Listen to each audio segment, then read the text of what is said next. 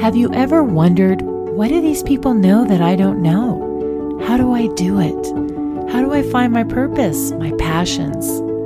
What if you could sit down with some of the wisest experts, everyday leaders, and inspirational people who could answer your deepest questions? That is what we do here on the Inspirational Living Podcast. We invite you to join us as we hold conversations, share wisdom, tips, and tools to inspire you, ignite your passions and vision for your life, to awaken your sense of purpose and hope, and leave you inspired to design your best life. Join me, your host, psychologist Doctor Sean Horn, as we take you on an inspirational, motivational, and educational journey so you can inspire by living an inspired life. I am thrilled to bring this guest on to share with us her inspirational story and wisdom.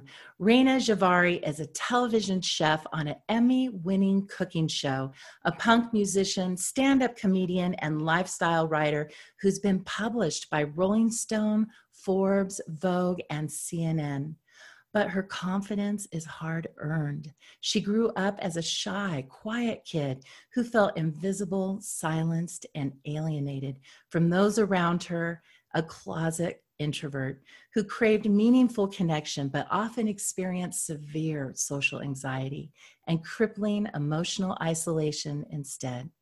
Her story of trauma, complex P T S D, and dissociative rage sent her on a healing journey of deep reflection, recovery, and transformation, teaching herself to literally be seen and heard over the years on screen, stage, and print has helped her reconnect with her true self and claim her power and voice. And now she puts her twenty plus years of expertise to use by helping camera-shy entrepreneurs, coaches, and consultants show up courageously to connect with, inspire, and serve their ideal audience by being one hundred percent themselves on video without fancy equipment, a million tries, or an inner critic that takes over the show. I was eager to have Rayna on the show after hearing her transformational and empowering story, and I'm hoping you will be as inspired as I was. Thanks, Rayna, for joining us today. Hi, Doctor Sean. It is awesome to be here. Thank you so much for having me. What a fun invitation. Thank you.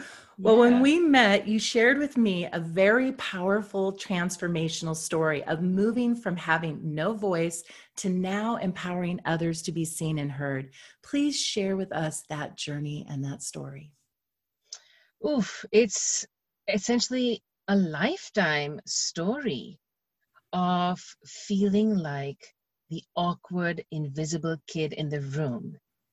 Ever since I was a kid, I felt a little bit different. Mm, yeah. Mm-hmm. I wanted to reach out to people. I wanted connection so badly. I craved it. And I yeah. didn't know what was wrong. A lot of messaging that I got from my environment, from my culture, for my gender, so many things. I grew up in India too. So there's like a lot of layers here, right? Generational messaging that can be problematic, can be received in a certain way, especially for a young child who yeah. didn't feel like she fit in. I got the message that I was not enough. I was not okay as I was, that I needed to shrink myself, to silence myself, to erase the strongest aspects of myself in order to not only be okay, but to make other people feel okay. And to be safe, I suppose. To be safe. Well, yes, there was a safety in if I fit in, if I don't stand out, then I won't get judged. I won't get criticized. I won't get picked out as different. Now, what yes. I didn't see, what it took me a long time and a lot of heartbreak and difficulty and trying. What I didn't see then is that, I think there's a Doctor Seuss line, right? Like, uh, what is it? Something about standing out. I don't I don't, know. I don't remember. It's a great line, but I don't remember. we'll um, find it. What was happening in retrospect, in hindsight, which is twenty twenty, uh, what was happening is that people saw me in a very different way than I saw myself on the inside. And so what really the journey was, was a journey back into myself, mm-hmm. into healing the parts of me that those around me weren't able or couldn't be able or didn't know how to heal. And that journey was mine. That healing was mine to own first. Because for a lot of my life, the the wounds and the brokenness came, you know, the, the way they manifested was either in a victim mentality, in judging others harshly, in criticizing others. It comes from a place of hurt, right? Of mm-hmm. comparing myself to others and putting myself down, like, they ha- why can't I have what they have? Why can't I do what they do? Why can't mm-hmm. I be the way they are? Mm-hmm. And the whole while, people looked at me and were actually a little bit intimidated by the talents and the strength and the power that was within me that I was unable to see. I couldn't see it because I was blinded and blindfolded and foggy visioned by the messaging that I got, that mm-hmm. I was not enough and that I wasn't okay. And how does a child make sense of that? We look to these people to reflect back to us who we are, because we don't really have a sense of that yet. What was that difference be- with how people saw you and how you saw yourself? What was the different stories there? It's so funny, because now the more I talk about it, the more I get other people saying me too. But when we're young, we feel like we're the only one who is suffering. We feel like the, the sense of isolation, that's that's the tricky part with like isolation, right? If you think of isolation as like a beast, it's mm-hmm. its power is to make you feel like you're the only one. Mm-hmm. And so I thought, I was I was in my head a lot. I'm still in my head a lot. But I have ways to cope now and actually make it like work for me. Um I was in my head a lot. I had a lot of thoughts. I had a lot of big existential questions. I was a very curious child, a very creative child. I didn't fit in. There was things I was drawn to that were not reflected around me. So I was craving a kind of role modeling that I wasn't seeing. And what, how I received that as a child was that, oh, the things you are intuitively drawn to are not okay because they're not in your environment. Mm-hmm. Now, this is, mind you, in the eighties and nineties, yeah. to date myself, right? So we didn't even have the internet. We didn't have smartphones. We had no phones. We had like, there was one phone between twenty people on a block, right, that you shared. So there was no way to get outside of the environment that I was given and grown up with. So imagine like a fish in a fishbowl. A, I could a unicorn. Feel. I say a unicorn in a donkey world. You were a yes. unicorn in a donkey world. And the donkeys were lovely. Right? Mm-hmm. This is not to say I had a very, uh, on the surface, I had a very, accept more than acceptable, I had a wonderful childhood, right? Mm-hmm. Which is part of, I think the wounds for me became so invisible because there was nothing overtly obvious that I could point to that was making me feel the way I was feeling on the inside. Right? Mm-hmm. There was food on the table. I had a good education. My parents are still together. I have a younger sister. I went to school every day, a good school. I had, you know, I knew people there. I didn't feel like I was close to anyone. There was a certain kind of emotional intimacy that I craved. I've always craved since I was a child, of connection, of communication, of conversation, of vulnerability, of allowing all parts of myself out to be able to ask the big questions and not get shut down. I was always asking big questions and I felt like I was getting shut down, but I realized now in hindsight, there were other, everybody around me did the absolute best they could. They did what they could with the tools that they had at the time, which is what I'm doing now. Yeah, and I can look back twenty years from now and say, hmm, maybe that wasn't so great, but it's okay. I accept it. And this is part of actually what I teach in the camera work that I do. Um, the first pillar, I have like three pillars that I teach from. And the first pillar is acceptance. It's full and complete self-acceptance, which is not a lot of things. Uh, it's not what a lot of people who teach what I teach. I mean, there's a lot of people out there doing camera work, but I really focus on the inner work. Because you can have all the fancy equipment and all the lighting and all the information and all that noise that you want. But if you're inside, you're not aligned and strong on the inside, if your relationship with yourself isn't strong enough, then all of the inner critics are going to come out. All that feeling of not good enough, of lessening yourself, of erasing yourself, all that noise starts coming out. So what I found is that doing this work for myself, right? I practice what I preach and I have to embody what I teach. Mm-hmm. So I have to take my own medicine first and foremost every single day, accepting you... myself as I yeah. am today. Mm. How did you find that courage to give yourself permission to step out of that mold and say, I think I can. I'm not sure I buy into what people are saying to me and that I need to play small. So how did you find that within you? I have always been an intuitive person. And our intuition often gets clouded by a lot of the external noise that comes in. The, again, these messages that we, we take in from our environment. I feel very fortunate to have had a strong enough, still small voice, as we sometimes call it, the voice inside, the wisdom inside. And even when it was a teeny, tiny little squeaky voice, mm-hmm. I tr- some part of me trusted that. Mm. And at some point I developed um, this kind of this, this mantra for myself, which was find at least one person out there who reflects what you are seeking. Trust that thing that you are seeking, and trust in a world of, how, what's our population now? Like eight billion people? I don't even know. It's a lot of people. There's a lot of people on the planet. And I, I teach this in my, in my uh, work as well as a coach. Trust that there's at least one person out there who shares the some specific critical points of your journey and who's a couple of steps ahead of you. That's all. If you trust that, and don't rest till you find that person. And when you find that person, you may not know what they look like, what they sound like, what they do, what their name is, label is, country of origin, nothing. But you will know when you see them and hear them and feel their vibe. That's the thing that I've been looking for. And so I basically made a collage, a mental collage of role models. I was I was kind of dogged in my search for, like, there's got to be one person out there.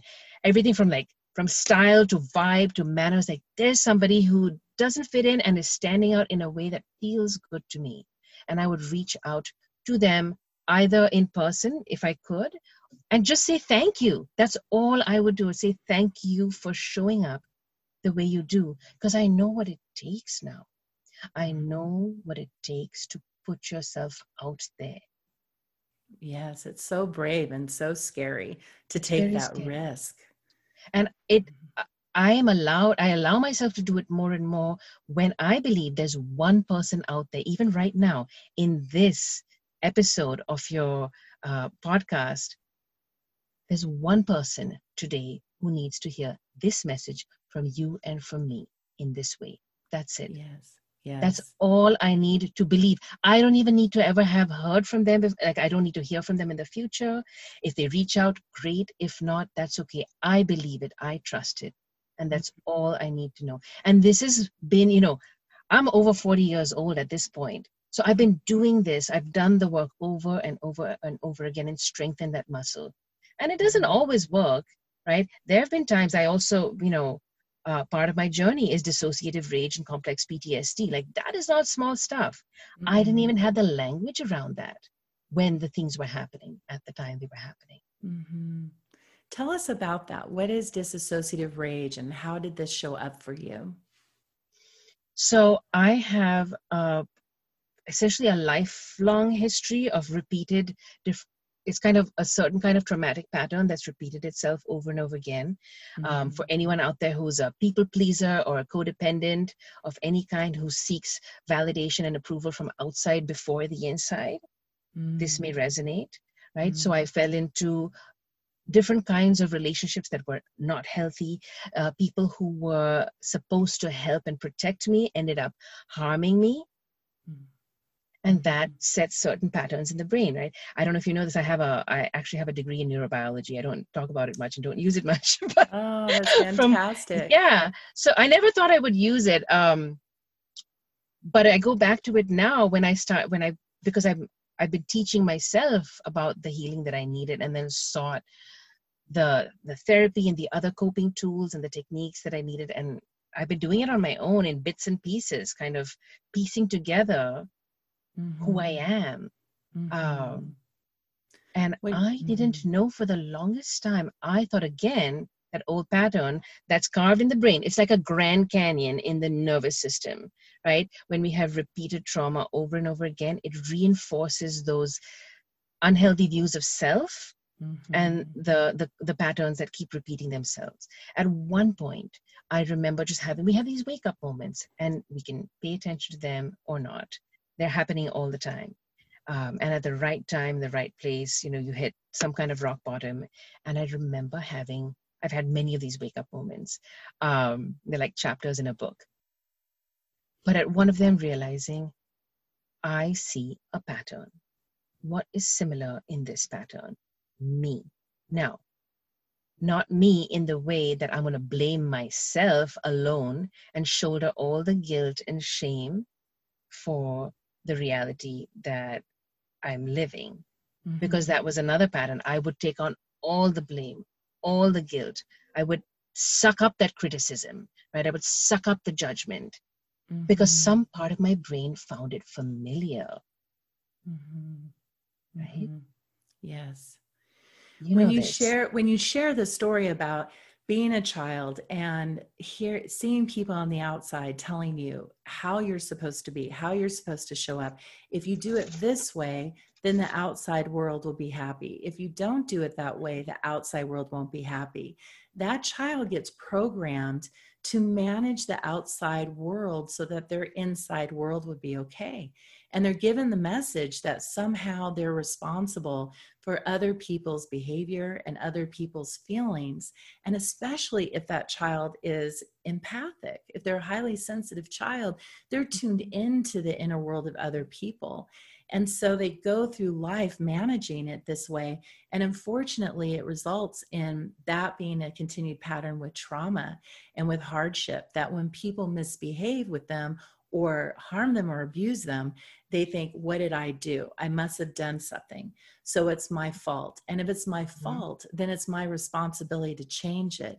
And so we get stuck in that loop, just keeping trying. And that's the pattern we want to break, where is what you're talking about of, of stepping back and saying, I'm not responsible for how other people feel or how other people behave. And this effort I'm making to manage the inner world of other people, it doesn't work. So I'm going to step back and I'm going to start managing me and heal myself and be my own inner parent and really begin to rescue that inner child inside that's been told she's too much. And, but actually she has an assignment on her to be big in this world, to take up space in this world. And there's nothing wrong with that. She's not being dramatic. She's not being self-centered or whatever people have labeled it. She's meant to shine in that way on the stage. I really relate to that because in my own journey, I, I too was always told that somehow that's wrong or bad to feel compelled to want to entertain or to be on a stage or to be more public.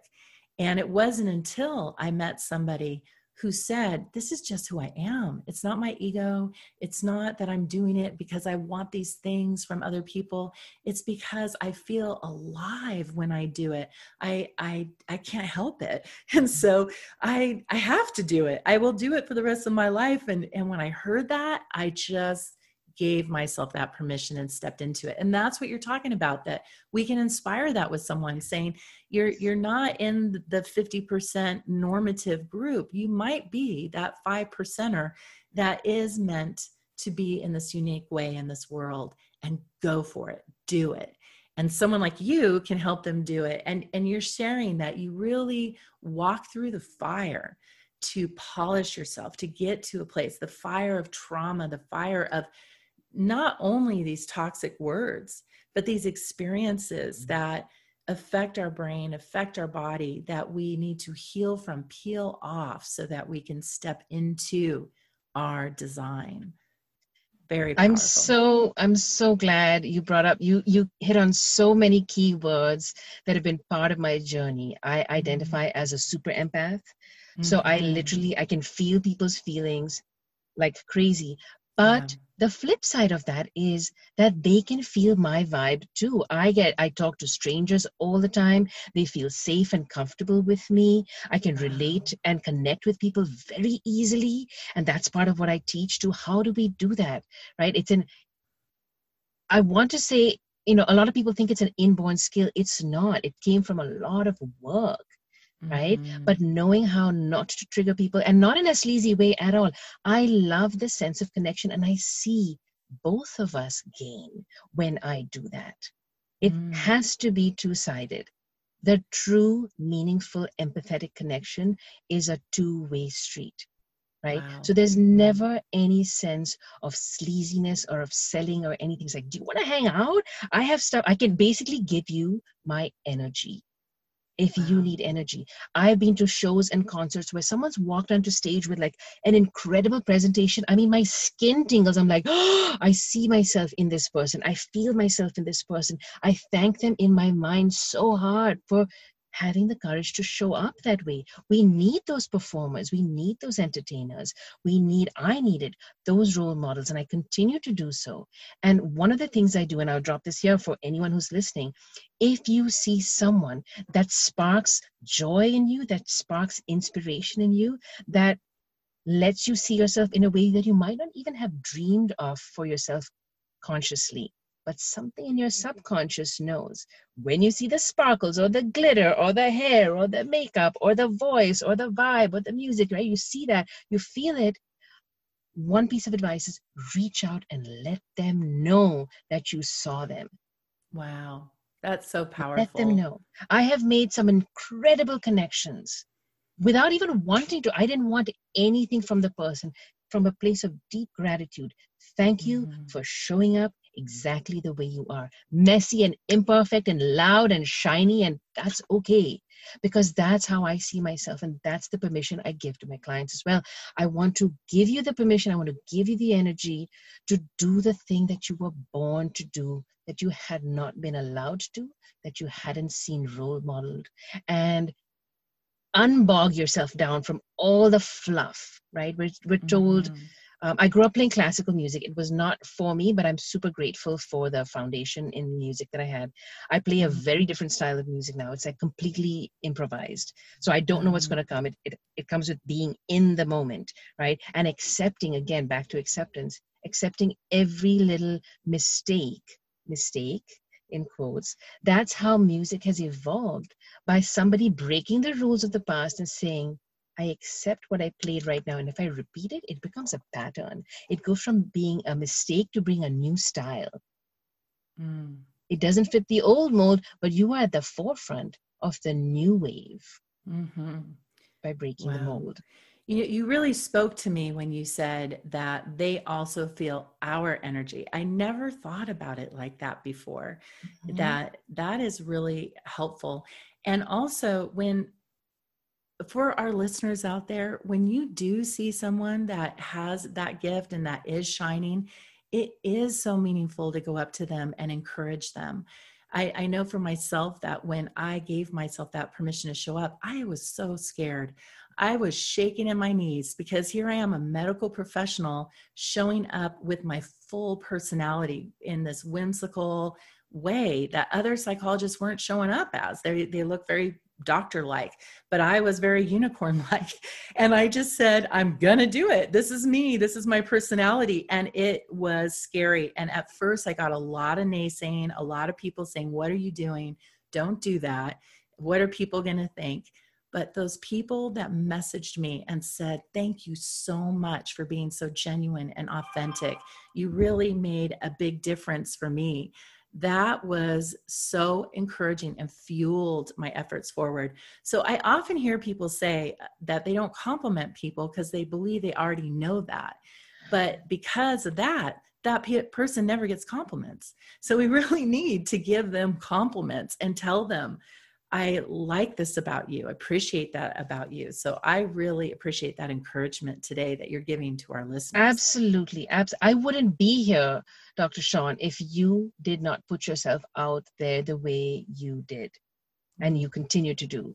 I mean, by the way, I love this blue on you. It looks great. Oh, I mean, the gla- the whole thing. I'm like, you. This is a fun person, right? This is someone who owns their personality, who accepts their personality, who flaunts it for everyone, not from an ego place, but from a place of joy, from mm-hmm. a place of uplift, from a place of healing.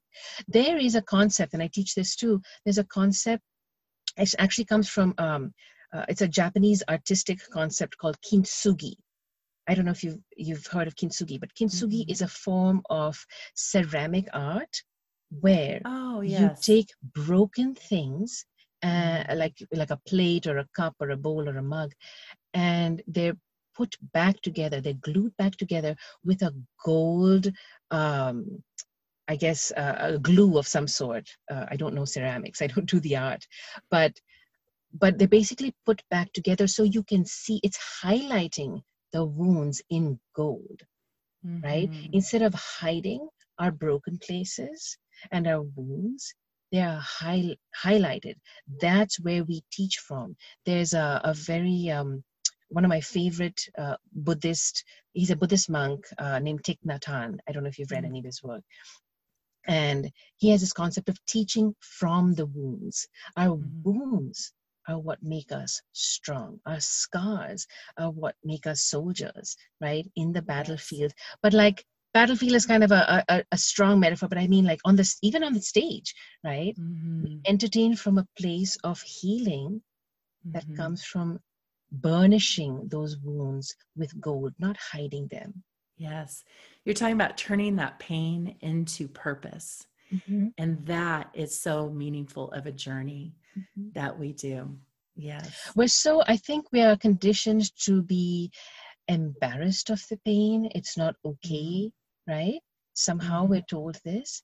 And then when we start speaking about it, you become the leader that people say, oh, she said it. Now, what a relief. I can say, me too. I suffered yes. in this way too, but I was too scared to say it first, mm-hmm. right? I had this other concept called like starting the party or being oh. the match. I consider Starting myself a, or being st- the match or being the match. Um, the two, two different ways of the same concept is like, I love, so backstory, I love to dance and I will go dance anywhere, even if nobody else is dancing, because I, the music, music is like my safe space. Um, it mm-hmm. takes me, it elevates me outside of the noise in my head and really gets me to, to a place of like euphoric kind of spiritual joy. Um, And I noticed this at some point. Anytime I was at like a party or a concert or something where there was music, you know, that had kind of a beat or a groove where it was meant to be danced to. And I would look around. The dance floor would be empty, right? Just things are getting warmed up. Things are getting started. I could feel the vibe. Like you could see the speakers are thumping. You can see people around the dance floor kind of leaning up against a corner, holding a cup or something. And you see their shoulders shaking a little bit. You see their head kind of doing this a little bit. You see the toes tapping a little bit, but no one is willing to make the first move. Mm-hmm. And I realized from a place of service, like it sounds absurd because I felt that in my body. Mm-hmm. And I said, if I go first, if I take the chance, I am allowing other people to know it's safe here. You can come. I will be the one. In comedy, it's called taking the bullet. The one who goes first to test out the audience, right? Yes. To get them going. It's the scariest. It is the scariest place, but it's someone's got to do it. And I did that. And when I realized five seconds later, the floor would be packed. Mm. There would be a huge, I mean, within minutes, people had flooded there because they saw someone freely enjoying, allowing themselves to enjoy themselves. And the floor yeah. would be packed. I would often, almost always, at some point, step away from the crowd and just watch. This is where I said, I just had to strike the match, right? The fuel was there. and it was ready and waiting to catch fire. And all I needed to do was strike the match. It wasn't about me. It was just about being the match, starting it, the party. And mm-hmm. it gives me the most joy to see that amount of people. Like, you basically are building community by get by allowing everyone to come together, and whether it's dance or coach or teach or be, however it is, mm-hmm. giving the permission was like a big deal, because I had to give myself permission first, back to taking my own medicine, right? Mm-hmm. It's so hard to articulate the joy that is experienced when you see people step into that freedom and express themselves without restraint. It's just so beautiful. I mean, that's and, food for yeah. my soul. It's really food for my soul. When I see someone step into their, their power and their purpose and their passion, yes, it feeds us, and yes. it helps me keep doing it. Mm-hmm. And that's where it becomes mutual. It cannot be like the work I do doesn't work unless it heals me also. It has to heal us both. Mm-hmm. It doesn't work other ways. It's not a one-way street. Yes. I call it coactive coaching, actually. The kind of coaching I do is called coactive coaching. It happens in relationship. It happens from a place of trust, from a place. It's not just, oh, someone pays me a bunch of money and I give you some tips and tools and like information and a bunch of P D Fs that you're not going to use. It's like, no, we are in the moment, doing the work in relationship. You are bringing to me what you're struggling with. And by that, you're already naming it, articulating it, as you said, right? Yes. Acknowledging where you are and where you want to go. And mm-hmm. together we get you there, right? Yes. It works both ways. This is the courage of leaders, being willing to step forward where nobody is, and or maybe nobody's gone, just so that you can inspire those to join you, because you know that it's good. You know that it's in the best interest and the higher good for all, and you're compelled to do that. And it is scary, and often is the loneliest place, because there aren't people that are willing to stand next to you at first, but then they come and then you can sit back and see it and just have the joy of seeing that positive wave occur. Mm-hmm. I want to, I want to ju- step back to what you said earlier about our stories, and you were touching on how we get stigmatized. We get stigmatized with whatever trauma stories we have, abuse stories. And this is why I want to have people on the show like you, like me, like so many others whose story did not define them. It fueled them, that they were not conformed to that story, but they transformed. They used their pain to that purpose, and they had victory, and they had a life, and they move into this life full of their dreams and their potential, and they inspire others. And nobody would know that that may have been part of their history. But when we come forward and we say that, me too, I am someone who had this, it is a risk, because you do have that little voice inside that goes, gosh, people might think different of you now, or they're going to see you different, or maybe you're going to be targeted, and you get fearful, but you lay it down and you say, no, I'm going to break through this, because it doesn't define me. So we need people to share the story of how that trauma, that diagnosis, that journey did not inhibit their future. Mm-hmm. So often people say, my, they think their diagnosis defines their destiny, and that this is who I am. That's not who you are. That's what some professional assigned to the paperwork to send to your insurance company, so the insurance would pay. And so we would know what medication would be more effective for you, or to research, you know, but this is not you as a person.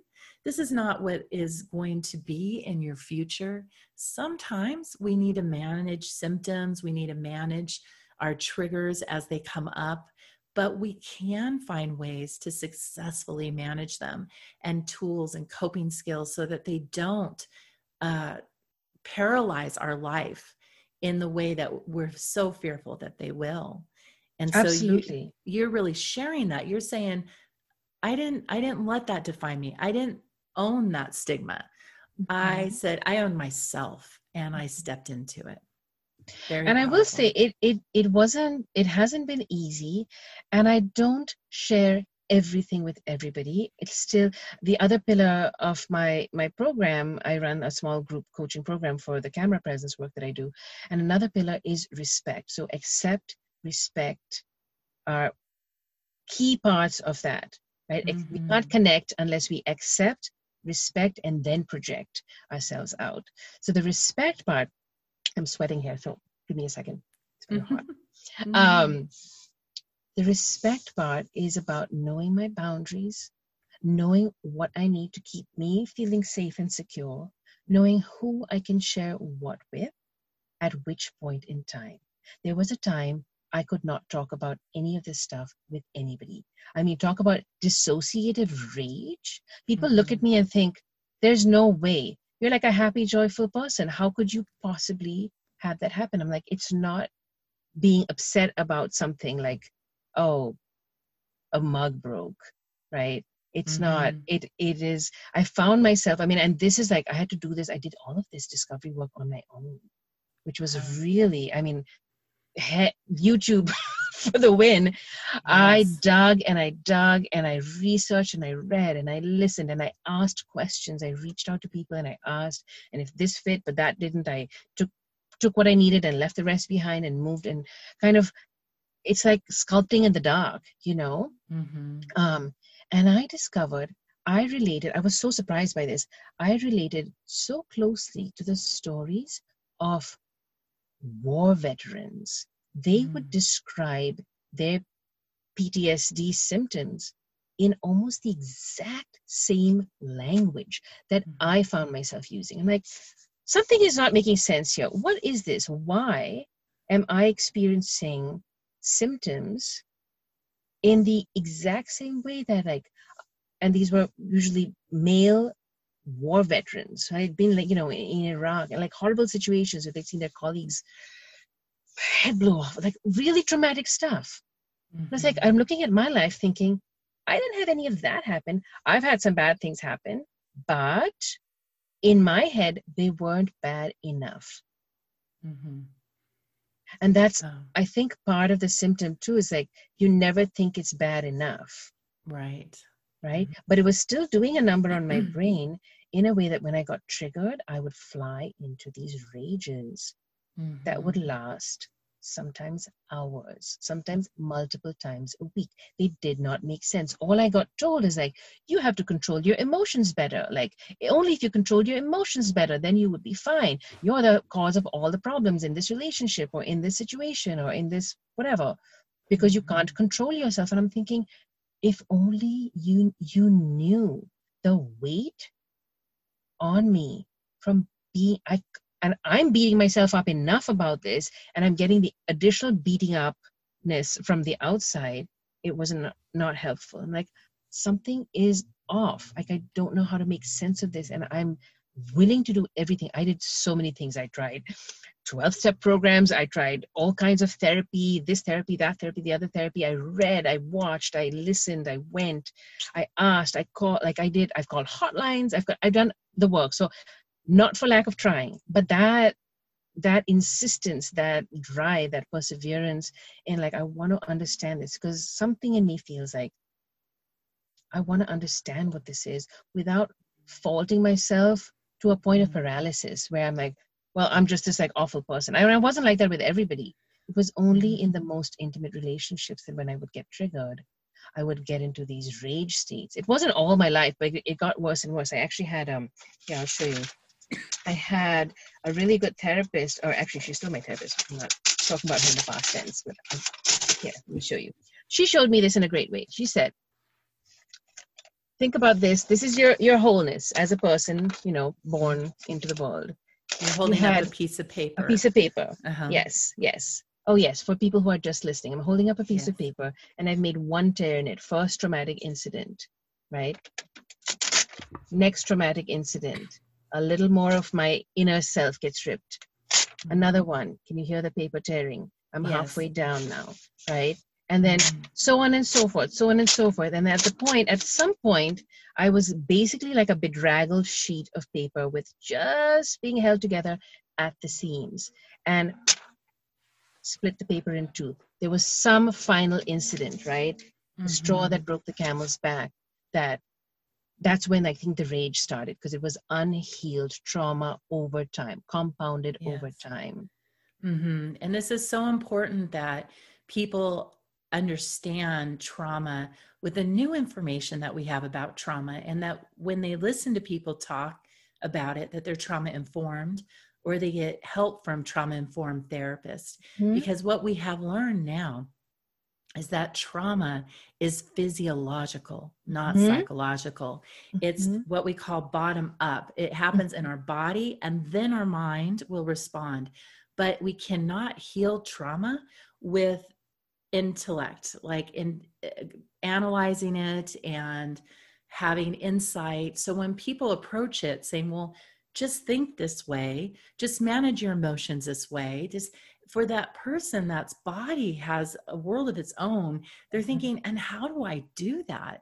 So we need to understand that the body is doing what it needs to do and use our mind to help soothe the body, and, and learn mm-hmm. those techniques to do that. Learn the techniques for grounding, for d- changing the nervous system to regulate mm-hmm. it, and, and so forth. So it is very common for trauma folks to have physiological symptoms, to have nervous system responses that they don't understand. And they go, why is this happening? Where did this come from? Mm-hmm. And they feel hijacked by it. And so totally, it's so totally. important that we educate them so that they don't feel hijacked, but they actually know that there is something we can do. Mm-hmm. The other day I was with someone at lunch, and they, some, a man yelled behind them. And it instantly triggered a trauma response for them. And they got watery-eyed, panicked in the face. I went to the bar and I got a lemon. And I came and I said, here, suck on this. And they sucked it on the lemon, and immediately their nervous system shifted. Wow. And that's a hack. That's a hack that you can use when you're feeling that you're going to have a panic attack, to suck on something that is very sour or hot. It confuses the nervous system. It distracts it. It, the, the, the nervous system runs over to attend to the lemon. So it's very mm-hmm. helpful. But if you don't know that, then I could have sat there and said, well, just think this, just think that. Here's a positive affirmation. And the person would have gone worse, worse. And we would have had a full-blown panic attack. Yeah. Yeah. And so, so important. Well, tell us That's about your great. program. Let's, I would love for the listeners to know about the program you offer and these pillars. And so tell us about that. Oh, sure. And I'm just getting started on this particular aspect of my journey. I've been doing one-on-one coaching, and I do group leadership presence coaching um, with an agency. And I've just started my own private practice, and I'm super excited because I get to do it my way and make it really fun. And um, yet with, I want people to get results right away. So putting the fun in there and getting results right away, starting to get into action and movement right away, as you said. A lot of the the camera shyness is like the gift wrapping, right? It's really about, my program is about connection. How do we connect with courage, authentically, mm-hmm. meaningfully, and by being one hundred percent ourselves? Mm-hmm. And this is especially important for entrepreneurs, coaches, consultants, experts in any field that have all the information. They've got the goods. Right? Mm-hmm. They have the knowledge, but it's all up in there in their head. And then suddenly they're like, oh my God, I have to market myself. I have to sell. I have to get clients. I don't know what to do. I'm going to sit in my room mm-hmm. and I'm going to keep, uh, what did someone call it? Procrasti-branding. It's a term I heard, where it's like you focus really intently on like, no, this font, no, that font, no, this word, no, that word. I'm going to change it a little bit. And that's what's going to make all the difference. Mm-hmm. Right. So I really help people from a place from, like I said, from the inside out. It's not about, yes, we do the tips and techniques, and I will show you the simplest technology. That's why I'm doing this, actually recording from my car on my phone, because that's what I teach. How can we connect using the simplest possible technology so we don't get bogged down? You can look great or not. It doesn't, right? You, I want you to look how you look. So we'll do some styling and some branding, but mm-hmm. that's appropriate to you. I'm not going to make you look or sound like me. I'm mm-hmm. going to help you look and sound like you in a way that you may or may not even have known. So we get into the subconscious blocks. I have some exercises around releasing subconscious blocks. What's really blocking you from putting yourself out there imperfectly, messily, good enough, mm-hmm. right? Accepting mm-hmm. your enoughness mm-hmm. in the moment and starting, just starting somewhere. Because this is what I have done all my life. And it's taken me years, decades to learn this and be able to systematize it. Mm-hmm. And so what I offer is like, basically I've, you know, boiled all of that down to the essence of what it is. So it's like, it's a premium program and it's short. So I actually cut out the noise. Because a lot of the times, like, you buy lower ticket stuff and people feel like they have to stuff the bra, as it were, like give you all this extra stuff. And you're like, I'm actually overwhelmed. I just, just tell me the one thing I need to do. And the one way I can like solve my particular issue, which all the coaching I've done in the past also, the same solution might be, you might have an opposite approach for another person. So I do really custom stuff. It's only small group, you know, ten to fifteen people at most. And the main pillars, right? You can't connect unless you accept, respect, and project. Mm-hmm. That's kind of the, right? So before you connect, first accepting yourself, who you are, your story, all parts of your story, not just one thread that might have defined you in the past, but all of it. Accept mm-hmm. your goodness as well. A lot of us have a very hard time accepting and knowing our goodness. I often ask this of people, what are your best qualities? In fact, Doctor Sean, what are your best qualities? I love What do you people. love about yourself? I love that I love people and that I have a lot of hope and that I'm playful, I'm funny, I am engaging and sincere and authentic. That's what comes I to mind. Love that. You've obviously done the work. A lot of people find that very hard mm. to accept in themselves, let alone talk about in an authentic way, like into a camera. And there's something that the camera does, especially nowadays, where it's very hard for us to gather in person, right? Yes. We can't travel easily. We can't meet people easily. You're not going to parties and dinners and cocktail events and networking do's and whatnot. So how do you find your ideal audience, let alone connect with them? We have the camera. Now there's something that the camera does for a lot of people, not everyone, but a lot of people get completely freaked out at the thought of being recorded. It's like that, ah, that button, ah, I'm going to press that button. No. And it's like that red button, that mm-hmm. little tiny red button can have mm-hmm. so much power over us because mm-hmm. it's the portal between us being in our head and being out in the world. And it comes from a place, right, of, again, unhealed trauma or triggers mm-hmm. where like being out in the world is somehow unsafe. We work on releasing those parts of ourselves, of mm-hmm. accepting them and then letting them go, experiencing them fully in a safe way and releasing them. Because the only reason why we continue to get triggered is that we have not released those feelings yet. Mm-hmm. So we have to identify those feelings, articulate those feelings, accept those feelings, and then release them before we can press that button and be okay with the way we are. Mm-hmm. Right? So accept. And then the next is respect. Respect what you have is enough. Respect your time. Respect your energy. Respect your boundaries. Mm-hmm. Respect yourself as you are. You are allowed to create. Putting yourself out there does not mean running around naked in the streets necessarily. Unless, mm-hmm. if you're fine with that, that's fine. But putting yourself in a place that feels unsafe, we don't have to do that. We can find ways around it. Right? We can find ways to help us keep our self-respect, keep ourselves true to how we want. If we are playful, let us be playful. If we want to be like a serious, weighty person with a lot of gravitas, if that's who we are, then we can be that. So we can mm-hmm. respect who we are and not feel like we have to imitate somebody else the way they are. So that's mm-hmm. the other core pillar is respect, self-respect, and respect for the other person, right? What are you offering? Like if you say we're a client of mine, we're going to work on how you find your ideal audience. Mm-hmm. Who are those people? Can you respect their time? Can you re- really feel them? Allow your inner, your empath to, to come to the forefront. Can you feel their pain? Can you respect mm-hmm. where they are in their process? So you don't feel you have to hard sell anybody. Mm-hmm. Only the people who are just ready exactly for this at the time will come. Mm-hmm. So you feel like you're in a place of calm, effortless business, right? Yes. Mm-hmm. Where it's like, it just comes to, you magnetize by being in this place of respect. And people want that. If you can embody it, again, like I said, embo- I embody what I teach. I practice what I preach, and I embody what I teach. If I can't take my own medicine, I have no right selling it to you, mm-hmm. right? Mm-hmm. And then the third pillar is project. Then when we've done all of that work, then project as in put yourself out there. Then we allow ourselves to be vulnerable.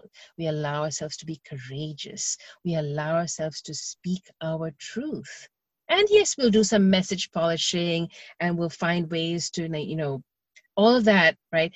The mm-hmm. the good news is that because I have such a varied background, I'm a generalist that gets spe- like really good in a lot of things. So I have a copywriting, a background, marketing, like I said, neurobiology and music, performance, uh, style and branding, design, like all of those things in one package. The the things that I thought made me so different and isolated as a kid are the things that are the most important and fun parts of my program. Yes. So we have a lot of fun. We'll find special ways that make you like your signature look or your signature something, some part that makes it unique to you, and not get bogged down. Well, other people are offering whatever this is. You know, I, it's I'm I'm service. I'm industry agnostic, so it doesn't matter what field people might be in. Mm-hmm. But really, what I'm doing is taking you, because disconnection is death, right? People mm-hmm. want connection, not perfection. So if mm-hmm. we're getting hung up on perfection, that's a way of hiding, mm-hmm. right? So I'm yeah. helping people simply make the connection from being the experts that they are, having the information, the tools, right? All the experience and wisdom that's living within them, that somebody, one person out there is dying for right now. And just making that bridge, right? By putting yourself out there, by being the match, by starting the party. I'm really, really good at helping people get started. That's so helpful and so needed, because when we know that when you show up authentically and you come from that place of your heart and your truth, it really is compelling, and you really give so much value to those that you're talking to. And it's so confusing when you show up, because you get all these different messages of mm-hmm. what colors you should use and how your voice should be, your face should be, your, your image, and all these things. And when you look at it and go, well, I'm kind of a unicorn. Like, I don't really fit that mold. I like bright colors, you know, how do I do that? It's, it's confusing. So I should just be the someone, unicorn coach, totally. Yes. All my someone, clients are unicorns. They all feel like they're the only one. Yes. Yes. And by the way, in therapy, it is a common experience for people to come in and think they, they, their problems are not as bad as other people. Mm-hmm. So they'll say things like, uh, I shouldn't be here. It's not that bad, but it's a very mm-hmm. significant situation that needs attended to. Mm-hmm. And they think, or they think they're just very different than other people. So that's a very common experience. And I think one of the healing aspects for or healing principles for us is to understand how much we are part of the human community, and that we share more alike than we are different. And so to take that shame out of it, that we're flawed yes, in some way. Yes. But yes, this unicorn thing, I think to have a coach help you to really find your way to talk normal. I found at first that was really hard, being on camera or mm-hmm. to sound normal, to look normal. Mm-hmm. And my family would say, you know, Mom, why don't you just talk normal? Talk like how you talk. And I'm thinking, I am like, what? I don't know what I'm doing. But you know, the more I practiced, the more natural it came. And I, I think yeah. it throws our brains off a little bit to talk to A, a screen or a computer mm-hmm. versus another human being. When we're with a person, we can, it can come forth. And so to have that simplified, to have that organized is so, so valuable. So I'm so glad that you're offering that service to this world. And if there's any listeners out there that are needing that, that want to bring you into their companies to help the employees learn presentation skills, to learn how to be more successful in their interactions, to be a speaker, however people show up, whether they're on social media. I already know so many people that are looking for that right now, okay, as they're out there on social media and, and trying to do all these uh, videos and these reels that are showing up on Instagram, mm-hmm, which are cringy when you see people like trying to do it and you're like, oh my gosh, I'm like, I hope I'm not cringing too, but oh, well, I'm going to do it anyways. So, Doing you know, it anyways, that's anyways. Exactly. Yeah. yeah. And there's something, there's something really valuable. And I, I wasn't able to articulate this until relatively recently. There is something, at least the people that come to work with me tend to be very similar to me in that we thrive on a few things, on accountability, structure, and support. Right? Somehow it's not just knowing what I need to do, but having some an accountability, like someone who puts me in a place of accountability, who offers me the structure that's simplified, right? A simplified structure and like unconditional support, right? That yes. will call that someone who will call me on my B S, mm-hmm, call me on my fears, and but with empathy, with compassion, with love, with joy, mm-hmm, and say, hey, I've been there too. Let's hold hands, jump in the muddy puddles and get dirty and do it together. Mm-hmm. There's something really big about accountability, yes, structure, and support, which I have paid premium prices just to get that from the right person. I don't, mm-hmm, want to dabble anymore. I don't want to, mm-hmm, be a looky-loo anymore. I know what it's costing. It had cost me, you know, the time, the effort, the energy, the years, the actual dollars over, mm-hmm, so long, spending little bits and pieces there for like Band-Aid solutions. I'm like, I yes. don't want that anymore. And when I got the right kind of coaching and, mm-hmm, I was at the stage in which I was fed up and willing to invest in the right thing, mm-hmm, right? Mm-hmm. That's when it works. So accountability, structure, support spells A S S. Um, so I needed to add something else to it. And, and then I realized, oh my God, the thing before all of that is that I needed to put, I'm the kind of person that needs to put skin in the game. If, mm-hmm, I don't put skin in the game, whether it's like making a public commitment, right? Or uh, making a, a financial investment in myself. So then I feel like, all right, I mean, I've done this with like gyms and trainers or any kind of program or anything I really want to get to. If I invest in it, then, mm-hmm, I'm more willing, like, and able to show up because I'm like, oh, well, I, I, I put it, mm-hmm, down. Like in the moment, I'm like, all right, I made the investment and now I yes. better do the work. Right. And that's yes. how I've got things done. So that puts the S at the beginning, put skin in the game, mm-hmm, then accountability, structure, and support. So you got sass. So if you like, mm-hmm, a little sass in your life, that's the kind of people that I, I like to work with. But yeah. Yes. And I want to see more unicorns out in the world. This yes, is where too. the joy is. I want, mm-hmm, to see people succeed. Mm-hmm. I want to see them make the cringy reels and I want to see those reels get better and more fun. Yes. And see, I call it peeling the layers of the infinite onion. We will keep yes. peeling. I'm constantly doing this work on myself, Doctor Sean. Yes. Yes. I don't That's stop. That's the journey. That's the life journey. Yes. I've loved to learn process. I mean, I'm a professional chef, for crying out loud. We have to learn process, loving the, mm-hmm, process, because guess what? The food gets eaten. You can take all the pretty pictures you want. The food ain't gonna last. Yes.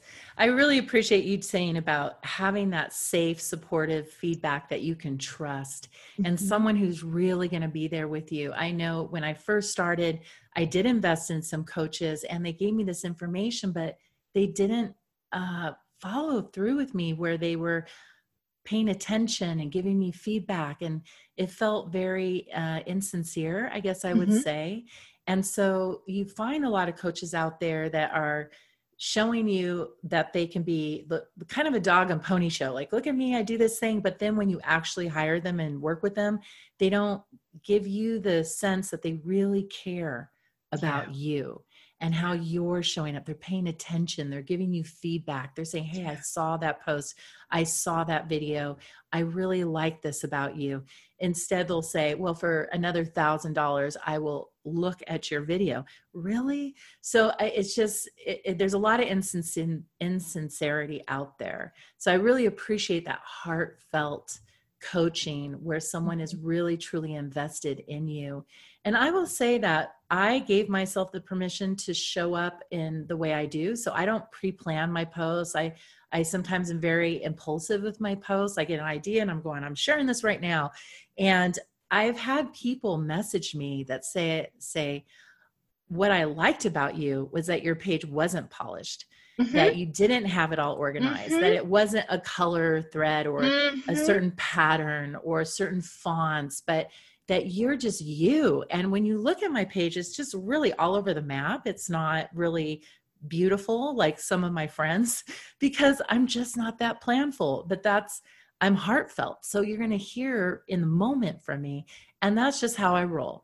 And people like it. They connect people with it. They trust it. it. Yes. Mm-hmm. I think we're, especially at this point in the world of media and social media, we are at a point where I know for me, there's enough people out there who crave raw authenticity more yes. than anything else, right? I can buy a package of like fonts and colors and whatever and make like every other post is an inspirational quote. And then there's like me on a beach in white linen and like, it looks amazing. And this is my life. By the way, that's not my life. Like I'm sweating in the car right now and my kid's at home in computer school. We call it computer school, right? And I got to do right, grocery shopping. School. I'm a real, I'm a real person. And I uh-huh. want people to know that. I think we're tired mm. of the, the, the frilly exterior and the hollow inside. I'm like, I'm showing up with all insides mm-hmm. and a messy exterior, and you're going to freaking love it because this yes. is who I am. And that's the kind of person I want to work with. There's yes. enough I polish out there. It. If you want polish, mm-hmm. take yeah. the polish. If I F up, you're going to know it. I'm going to own it and tell you, and I'm going to yeah. make it right. Right. Yes. And I definitely trust that more when I yeah. have somebody that's all polished and stuff, and I, I'll get more suspicious with how they're going about their business and things. So it is very, it evokes that trust, and that's mm-hmm. good. Mm-hmm. So thank you so much for sharing with us today about your journey and just you giving yourself permission to be the sparkly unicorn that you are, that to get to allow your voice to enter this world and to touch the lives of others and to inspire other people to do the same, to not keep that message that whatever their journey was, whatever the words were that were spoken over them, whatever stigma was assigned to them, that they can break free from that, they can rise. And there are people out there that will lend a hand and pull you up and say, stand on my shoulders, girl, mm-hmm. because I'm going to boost you forward. And Absolutely. You are one of those people, and I'm so grateful for you. So thank you so much. And to get more information on Rayna, I will have her information in our show notes. You can go to her website. I signed up for her newsletter myself. And I've checked everything out, so it's wonderful. She has some free information on her website, so go check it out and follow her, and we will journey together. So thank you so much. Thank you for joining us today. I hope this discussion was inspiring and uplifting to your journey. Please remember this podcast is for educational purposes only and is not meant to substitute a relationship with a licensed mental health professional. Also, make sure you rate this show, share with those you know, and send us a shout out. Please message me with any topics you would like me to address or questions you have on social media at Doctor Sean Horn or on my website. Thank you again, and may you find joy in the journey and be richly blessed.